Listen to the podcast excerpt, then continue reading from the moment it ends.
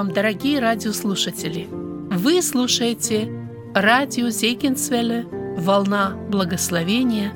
В этой радиопередаче вы услышите проповеди на разные темы. Говорит Вениамин Назарук.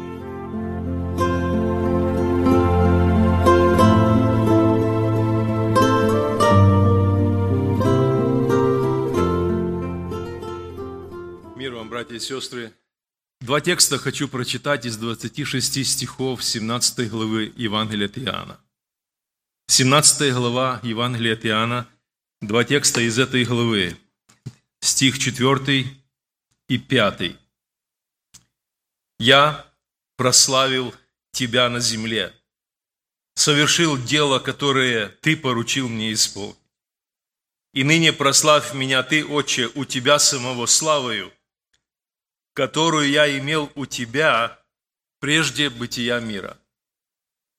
Эти слова взяты, как мы называем, из первосвященнической молитвы Иисуса Христа, которая была произнесена перед Его страданиями. Она включает в себя целую главу, 26 стихов. Мы взяли из этой главы только два этих текста – Спецоперация. Знакомое сегодня слово, да, для многих. Я не говорю о той операции специальной военной, которая происходит в Украине, так называемая. Это не спецоперация по спасению людей, это спецоперация по уничтожению людей. У Христа была спецоперация. Другими словами, у Иисуса Христа было спецзадание. Мы можем еще одно слово сюда синоним подобрать. У Иисуса Христа была определенная специальная миссия, ради которой Он пришел на эту землю. И эта миссия была обозначена им однажды, когда Он отвечает на предложение своих учеников по поводу того, чтобы огонь с неба свести. Вот так горело у них сердце. А Христос что им отвечает? 9 глава Евангелия Луки, 56 стих. «Ибо Сын Человеческий пришел не губить души человеческие, а спасать. Вот цель спецоперации Иисуса Христа на этой земле. Вот цель Его миссии на этой земле. Как Иисус это делает. Или как Иисус это сделал, другими словами. Читаем послание римлянам, известный текст, 5 глава, 6 по 8 текст. Ибо Христос, когда еще мы были немощны, в определенное время умер за Другими словами, вместо умер за нечестивых, ибо едва ли кто умрет за праведника, разве за благодетеля может быть, кто и решится умереть, но Бог свою любовь к нам доказывает тем, что Христос умер за нас, когда мы были еще грешниками. Земная жизнь Иисуса Христа подошла к концу – если вы внимательно читаете Евангелие, то эта 17 глава начинается следующими словами. «После сих слов Иисус возвел очи свои на небо и сказал, «Отче, пришел час». Вот она точка. Вот оно то, ради чего я здесь. И сейчас будет начинаться самое главное. Сейчас будет путь к Голгофе. Путь к кресту. Путь к этой точке невозврата. Путь Виа Долороса, как мы говорим. Отче, пришел час. Другими словами, Иисус Христос говорит, Отец, я приближаюсь к финишу моего задания. Я приближаюсь к финишу спецоперации. Я приближаюсь к финишу моей миссии – на этой земле. И Христос открывает суть, сердцевину, ради чего Он оказался на этой земле. Разговаривая в этой молитве со своим отцом, Иисус говорит следующие слова. «Я прославил тебя на земле». Совершил дело, которое ты поручил мне исполнить. Шестой текст. Я открыл имя Твое человека. Восьмой стих этой главы говорит, слова, которые Ты мне дал, я им передал. То, что Ты мне поручил, ради чего я здесь, я справился с этим. Я исполнил свою миссию до конца. 12 стих говорит, что тех, которых Ты дал мне, я сохранил кроме сына погибели. Казалось бы, все. Справился. Время возвращаться домой. Алло? Прием? Отец, как слышно? Друзья, интересно, что Иисус очень много говорил об этом своим ученикам. Если мы одну страницу только перелистнем – это же Евангелиста, 14 глава, посмотрите, с 1 по 6 стих Иисус Христос говорит им о том, что в доме Отца моего обителей много. А если бы даже это было не так, то я тогда сказал бы вам, что я иду туда на небо для того, чтобы приготовить вам обитель. И когда я все приготовлю, когда все я сделаю, то тогда я вернусь снова. Зачем? Чтобы взять вас к себе чтобы вы были там, где я. Странный вопрос задал ему Фома. В этой беседе Иисус, мы не знаем, куда ты идешь. Мы как можем знать путь? Иисус отвечает ему очень популярно. Он говорит, я есть путь, истина и жизнь. Посмотрите, друзья, 12 стих этой главы.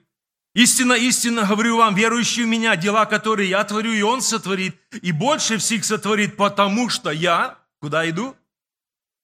к Отцу моему. Другими словами, Иисус говорит, я возвращаюсь домой. Я возвращаюсь туда, откуда я пришел. 19 текст этой главы. Еще немного, и мир не увидит меня, а вы увидите меня, ибо я живу, и вы будете жить, Христос говорит. 28 текст этой главы. Вы слышали, что сказал я вам, иду от вас, и приду к вам. Если бы вы любили меня, то возрадовались бы, что я сказал, иду к Отцу. 29 текст. «Ибо вот я сказал вам о том, и вот я сказал вам о том, прежде нежели сбылось, дабы вы поверили, когда сбудется». Еще не было вознесения. Физически еще Христос оставался в теле на земле, но наперед Он говорит им о том, что будет – дабы когда это сбудется, вы вспомнили Слово Мое и поверили. Во что поверили? Что я от Бога и шел. И иду обратно домой. Как практически это было, братья и сестры? После своего воскресения Иисус встречается в саду с Марией Магдалиной и говорит ей следующие слова. «Восхожу к Отцу моему и Отцу вашему» к Богу моему и к Богу вашему. Это нечто новое он влагает в уши этой женщины. Я возвращаюсь туда, откуда я пришел. Восхожу к отцу моему. Но теперь он не только мой отец, он и ваш отец. Я восхожу к Богу моему, он не только мой господин и Бог, но и к Богу вашему. Евангелисты по-разному описывают это событие. Матфей ничего не говорит. Как именно это было? Марк говорит, что после беседования с ними Иисус вознесся на небо и восел одесную Отца. Бог. Все. Одно предложение. Лука говорит, что Иисус Христос вышел с ними, с учениками своими, и начал их благословлять, поднял руки свои. И во время того, как он благословлял учеников своих, он начал отдаляться от них, и облако скрыло его из вида их. Иоанн ничего, ни одного слова не говорит о вознесении. И когда мы приходим в книгу «Деяния апостолов», мы читаем первую главу, и в этой первой главе с 9 по 11 текст, сказав сие, он поднялся в глазах их, и облако взяло его из вида их. И когда они смотрели на небо во время восхождения его, вдруг пристали им два мужа в белой одежде и сказали, мужи галилейские, что вы стоите и смотрите на небо. Сей Иисус, вознесшийся от вас на небо, придет таким же образом, как вы видели его восходящим на небо. Я хотел бы, чтобы мы обратили на внимание на значение слова «восхищение». Слово «восхищение», оно пишется одинаково, но имеет разные значения. Например, если мы откроем 91-й псалом, если мы откроем 91-й псалом, в 91-м псалме, пятым текстом записаны следующие слова. «Ибо Ты возвеселил меня, Господи, творением Твоим. Я восхищаюсь делами рук Твоих. Это одно значение слова, когда мы на что-то смотрим, и это приводит нас в восторг. Второе значение этого слова, когда кто-то или что-то от чего-то берется. Когда мы читаем книгу пророка Исаии, 57 главу. Книга пророка Исаия, 57 глава. Очень известный текст. Часто мы читаем его на похоронах. Праведник умирает. И никто не принимает этого к сердцу, и мужи благочестивые восхищаются от земли, и никто не помыслит, что праведник восхищается от зла. Праведник не восхищается злом, смотря на зло. Но праведник берется от зла, восхищается. Братья и сестры, сюда же можно и присовокупить еще одно значение. Восхождение, восхищение, вознесение. Это все и одно и то же в этом событии, связанном с Иисусом Христом, и все будет правильно – Потому что абсолютно все слова задействованы здесь, в одном значении. Но не стало Христа. Он скрылся из вида их, облако взяло его. Что было дальше? Вот то, что было дальше, мы прочтем в книге Откровения, 5 глава. Книга Откровения, 5 глава. «И видел я в деснице у сидящего на престоле книгу, написанную внутри и отвне, запечатанную семью печатями. И видел я ангела сильного, провозглашающего громким голосом, кто достоин раскрыть сию книгу и снять печати ее.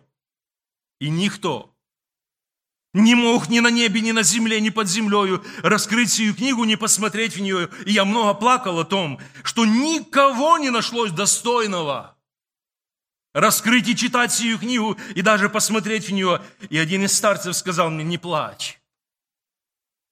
Вот лев от колена Иудина, корень Давидов, победил. И может раскрыть сию книгу и снять ей семь печати ее. И я взглянул. И вот посреди престола и четырех животных, и посреди старцев стоял – агнец, как бы закланный, имеющий семь рогов и семь очей, которые суть семь духов Божьих, посланных на всю землю, и он пришел и взял книгу из десницы сидящего на престоле. Когда он взял книгу, тогда четыре животных и двадцать четыре старца пали пред Агнцем, имея каждый гусли и золотые чаши, полные фимиама, которые суть молитвы святых и поют новую песнь, говоря, стоим взять книгу и снять с нее печать, ибо ты был заклан, и кровью Своею искупил нас Богу из всякого колена, и языка, и народа, и племени, и соделал нас царями и священниками Богу нашему, и мы будем царствовать на земле. И я видел и слышал голос многих ангелов вокруг престола, и животных, и старцев, и число их было тьмы тем и тысячи тысяч, которые говорили громким голосом, достоин агнец, закланный, принять силу и богатство – и премудрость, и крепость, и честь, и славу, и благословение, и всякое создание, находящееся на небе и на земле, и под землею, и на море, и все, что в них. Слышал я говорила сидящему на престоле и Агнцу. Благословение и честь, и слава, и держава во веки веков. Четыре животных говорили «Аминь», и двадцать четыре старца пали и поклонились живущему во веки веков. Этого не было раньше. В истории. Этого не было раньше на небе. Но однажды это было возможным случиться. Друзья, когда-то во временном отрезке произошло. После того, как Иисус вошел в небо. Небо пришло в движение. Он вошел туда, откуда пришел. Он вошел в славу Отца, которую однажды оставил на время для того, чтобы опуститься на эту землю и совершить это спецзадание. Небо встречало Христа как победителя. Поэтому, когда они поют эту песнь, они в этой песне говорят следующие слова. Ты достоин. Ты заслужил. Ты победил.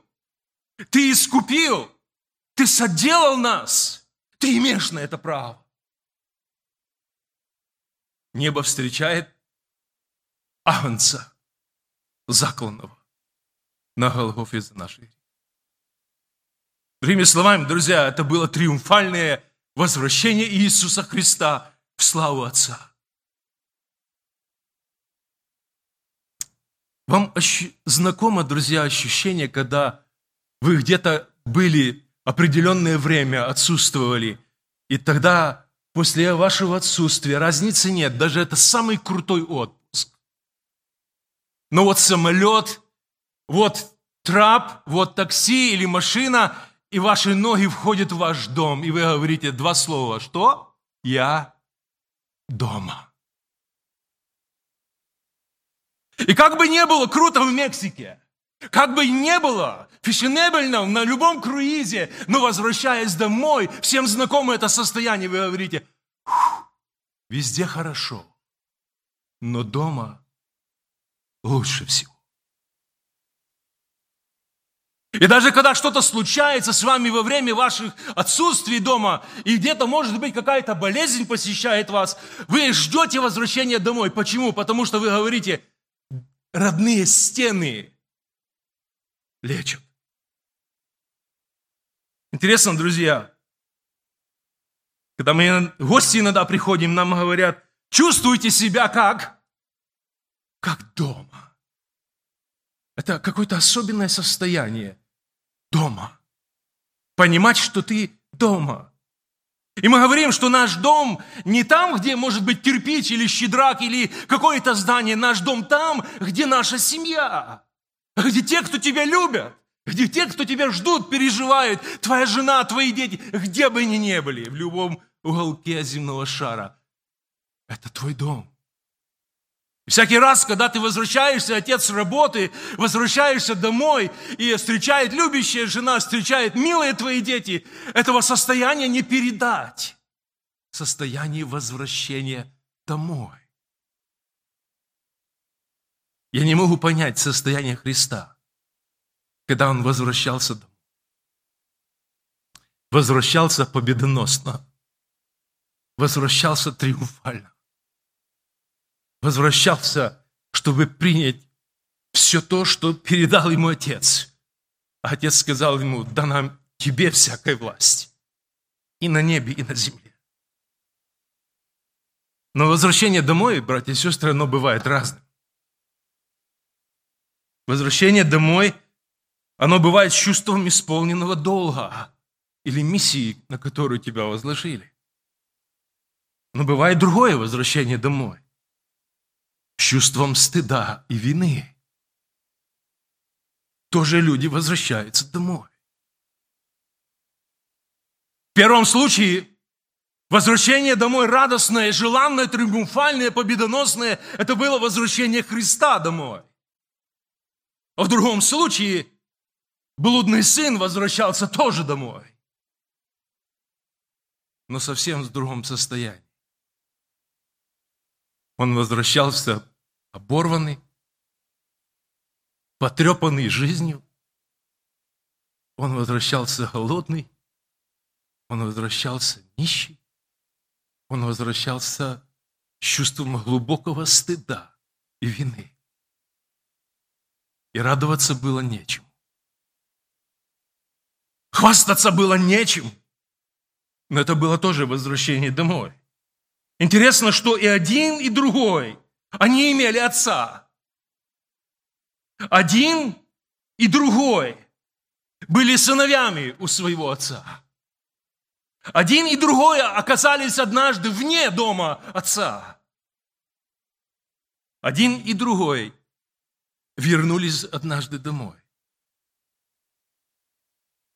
Иисус был на спецзадании. Иисус был на спецоперации. Иисус исполнял особую миссию, которую поручил ему его отец. Блудный сын, ему захотелось другой жизни. И там, где он оказался, не было в этом воли отца. Там не было спецзадания, там не было спецоперации, там не было никакой миссии отцовской. Там было желание свободной, неподконтрольной отцу, независимой жизни. Один выполнял волю отца, ища славы своему отцу.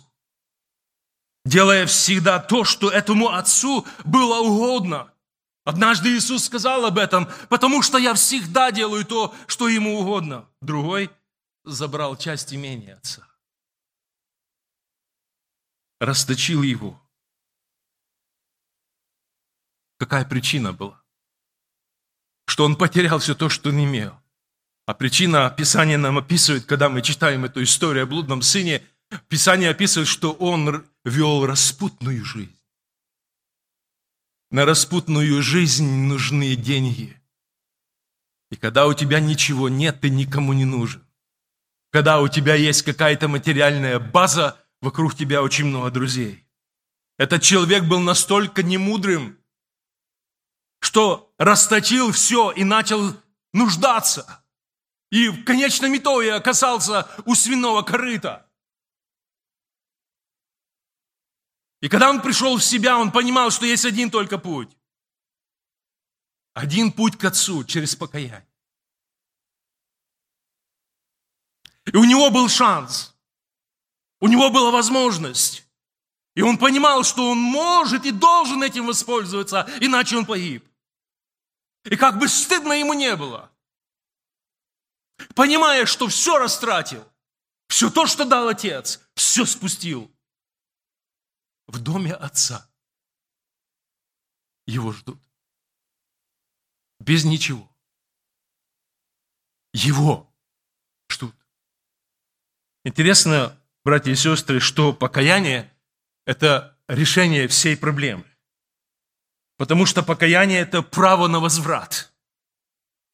Как бы не было тяжело, как бы не было стыдно, но покаяние дает право, дает право. Это единственный правильный, верный выбор в жизни любого человека. Когда все потеряно, когда все растрачено. А ведь можно было бы иначе. Можно было бы иначе. Мы состоим из двух начал. Или из двух составляющих, из физической и из духовно-душевной мы говорим. Тело, оно временное. Наше тело, оно временное, оно из праха. Экклезиаст, пиша, когда писал свою 12 главу или часть этой книги своей, он говорит, и возвратится прах куда? в землю, откуда он был взят. Оказывается, дом для нашего тела – это земля, потому что оно было оттуда взято. А дух, то сказано дальше, возвратится к Богу, который дал. Он должен вернуться домой. Он должен вернуться к истоку, он должен вернуться к Создателю, он должен вернуться к Богу жизни. А тело уйдет оттуда, откуда оно было взято. Все по местам. Тело домой в землю, дух идет к Богу. Помните в 89-м псалме Моисей, когда будет разговаривать с Господом, он будет говорить, ты возвращаешь человека в тление и говоришь, возвратитесь, сыны человеческие. Другими словами, Павел писал послание евреям, когда он говорит, что человекам положено однажды умереть. Телу положено уйти туда, откуда оно было взято. Все по местам. Павел, когда писал второе послание Коринфянам, помните это текст наизусть? Давайте процитируем его вместе. «Ибо знаем, что когда земной наш дом, это хижина, что? Разрушится, что мы имеем, братья и сестры? Дом нерукотворенный на небесах вечный. Дом, это значит, там наш дом, там наша Родина. И вот туда мы стремимся, домой. Домой. Это будет с каждым человеком. И после того, как человек уходит с этой земли, Библия говорит, человекам положено однажды умереть, а потом суд. Суд для всех, но разный. И для одних это будет суд на вечное осуждение, а для других Писание говорит, это будет судилище Христова, на котором Он будет разговаривать со своими рабами, со своими детьми. Он будет разговор иметь со своей церковью, со своей невестой. Почему? Потому что ничего нечистое туда не войдет. Мы придем со всем багажом на эту встречу. И вот там начнет он лично разговор с каждым. Братья и сестры, для одних это возвращение будет очень славным. Я сейчас объясню почему. А для других это возвращение будет с большим стыдом с поникшей головой, с потупленным взглядом, когда мы не сможем посмотреть с дерзновением ему в глаза. Какова причина? Какова причина? Потому что одни, Бог им дал жизнь на этой земле, и они эту жизнь так, так направили, так сфокусировали, что во всех своих поступках они искали славы Небесному Отцу, чести и бессмертия. Они искали этого. Другие же, получив тоже от, от Отца, получив способности, таланты, силы, финансы, условия, все, они схитрили. Они все это направили для того, чтобы шикануть на этой земле. Чтобы для себя пожить. В надежде получить награду на небесах. У Бога не так. У Бога с математикой все очень хорошо. И он считает каждое дело в теле, доброе или худое, у него на счету. Мы получили, каждый из нас, спецзадание от Христа. И это спецзадание мы называем великим поручением. Эту спецоперацию, на которую Бог определяет свою церковь здесь, на этой земле. И Он говорит, итак, идите, что дальше? Научите. Что дальше? Крестите. Что дальше? Учите их дальше соблюдать все то, что я повелел вам. Вот это миссия церкви на земле. Это то спецзадание, которое Христос, уходя на небо, поручил своим ученикам. Интересно, если мы зададим себе сегодня персонально, каждый личный себе вопрос, чем сегодня я занят?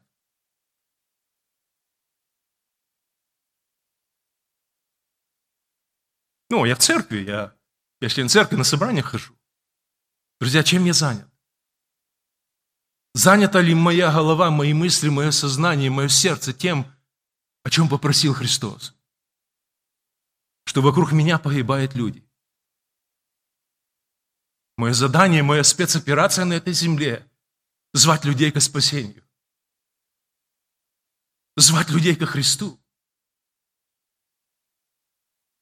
Кричать о том, что надвигается беда, опасность, идет Божий гнев на всю землю. Чем я занят сегодня? Тем, что поручил Отец? Или занят собой? Не стыдно ли мне будет тогда, когда вернусь домой? Когда я увижу, когда начнет Иисус разговаривать со своими детьми рабами раздавать им награды, а я окажусь в порожнике.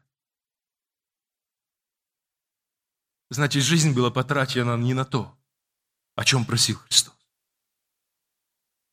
Для чего я живу сегодня? Для кого живу? И Павел пишет послание Коринфянам, он говорит, чтобы живущие уже не для себя жили, а для умершего за них и воскресшего. Это правильные приоритеты в жизни.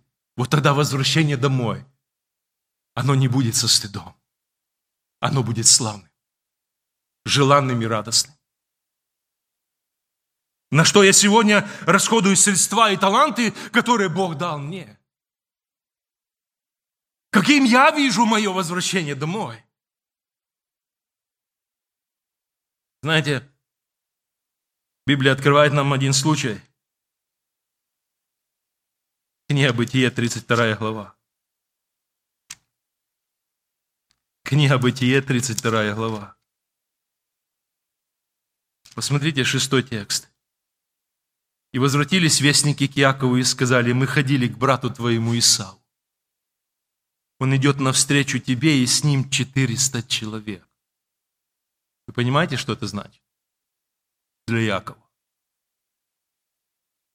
400 человек, люди вооруженные. Яков очень испугался и смутился и разделил людей и так дальше. Девятый текст. И сказал Яков, Боже, отца моего. Он начинает разговор с Богом, этот человек. Боже, отца моего Исаака, Господи, сказавший мне, ведь в доме Лавана Бог явился ему и сказал, встань и возвратись в землю отцов твоих, на родину твою, и я буду с тобою. Сказавший мне, возвратись землю твою, на родину твою, я буду благотворить тебе.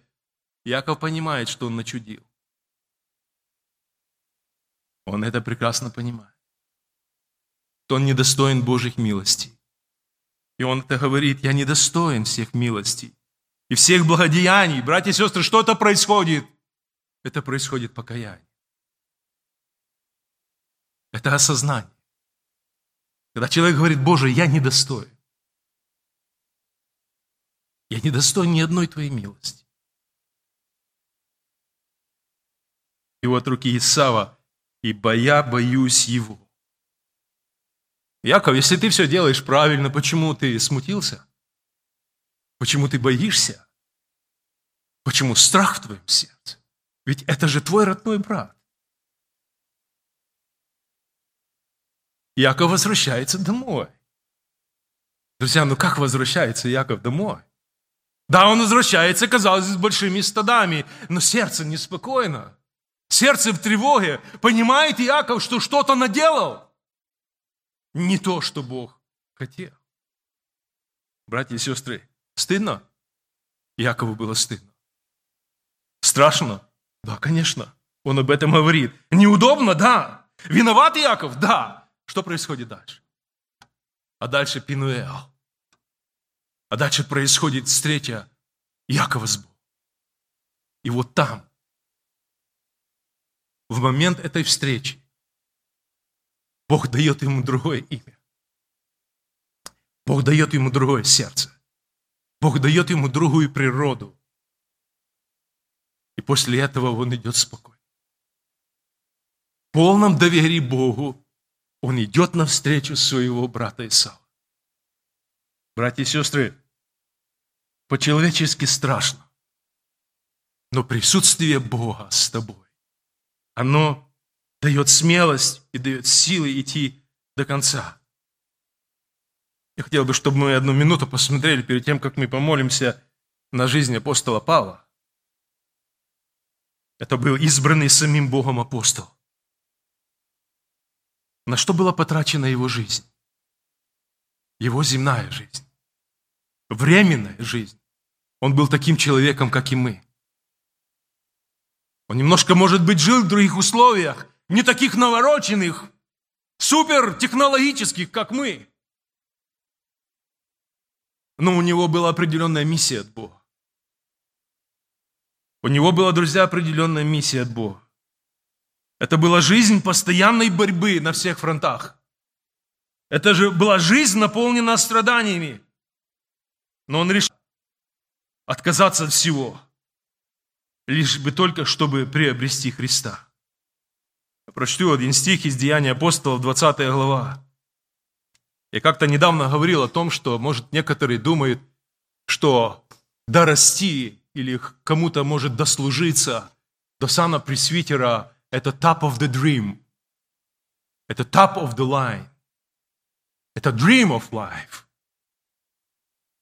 Но у апостола Павла, братья и сестры, была особая миссия, которой Бог призывает каждого из нас.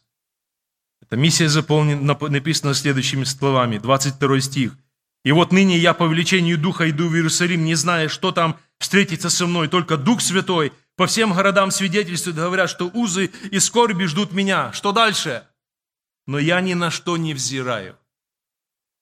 И не дорожу своей жизнью, только бы с радостью совершить поприще мое и служение, которое я принял от Господа Иисуса. Что делать, братья и сестры? Проповедовать Евангелие благодати Божией. Вот оно, the, the best ministry на этой земле. Самое высокое служение, которое может иметь человек, это проповедовать Евангелие благодати Божией. То, к чему призвал Христос свою церковь. Итак, идите. Все то, что я повелел вам. Павел давно хотел разрешиться. Он говорил, я хочу уже оставить эту землю, потому что там у него несравненно лучше, но стоит запятая, братья и сестры. И он говорит, но. А что дальше написано? Но оставаться во плоти нужнее для вас. Он понимал, что еще что-то Бог ему определил, и он не закончил свою еще миссию. Он говорит, я уже хотел бы уйти с этой земли. Меня здесь ничего не держит, но оставаться во плоти еще какое-то время нужнее для вас. Но пришел один момент. Последний текст, который я прочитаю, пришел один момент, второе послание Тимофею. Апостол Павел пишет в 4 главе, послушайте, что здесь сказано. Шестой стих. «Ибо я уже становлюсь жертвой, и время моего отшествия настало. Подвигом добрым я подвязался, чение совершил, веру сохранил.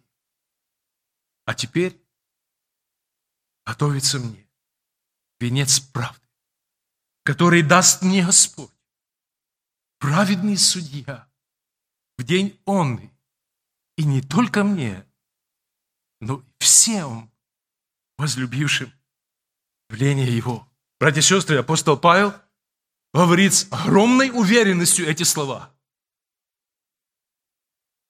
В этом голосе звучит огромное желание, чтобы этот момент побыстрее настал я становлюсь жертвой. Поэтому, братья и сестры, то, что обещано во второй и третьей главе книги Откровения, оно обещано не всем. Как цель каждого послания, каждой церкви. Бог нечто обещает, но не всем. Кому обещает Господь? Побеждающему. Побеждающему.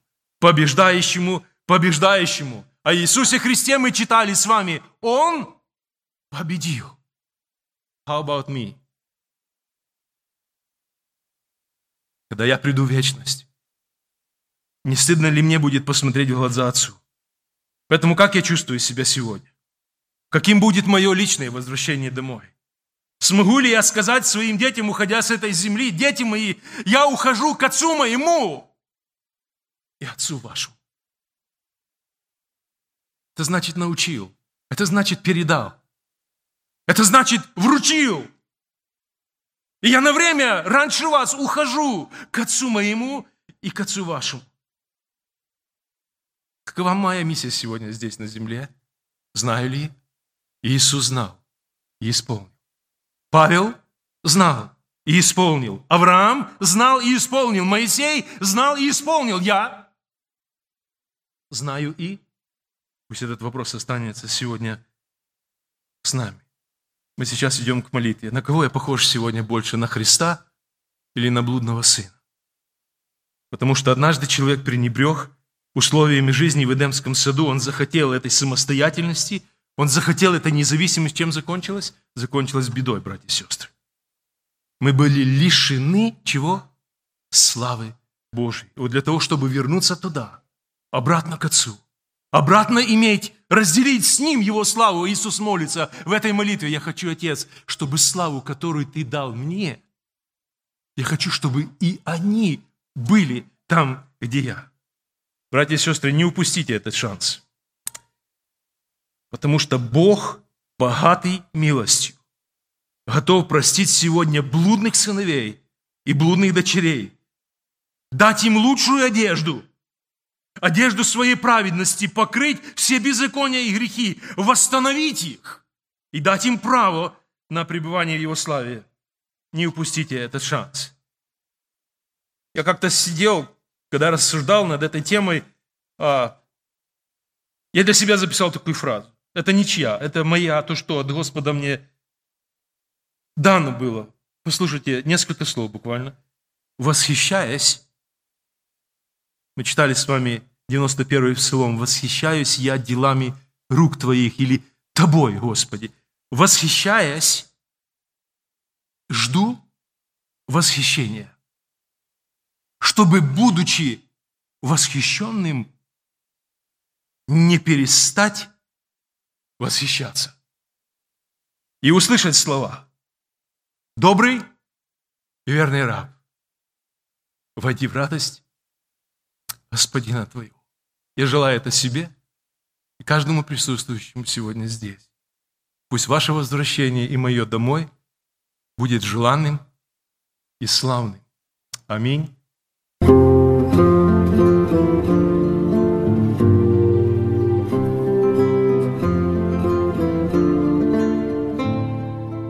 Вы слушали радио Зегенсвелле «Волна благословения», город Детмалт, Германия. Дорогие радиослушатели, мы желаем вам Божьих благословений.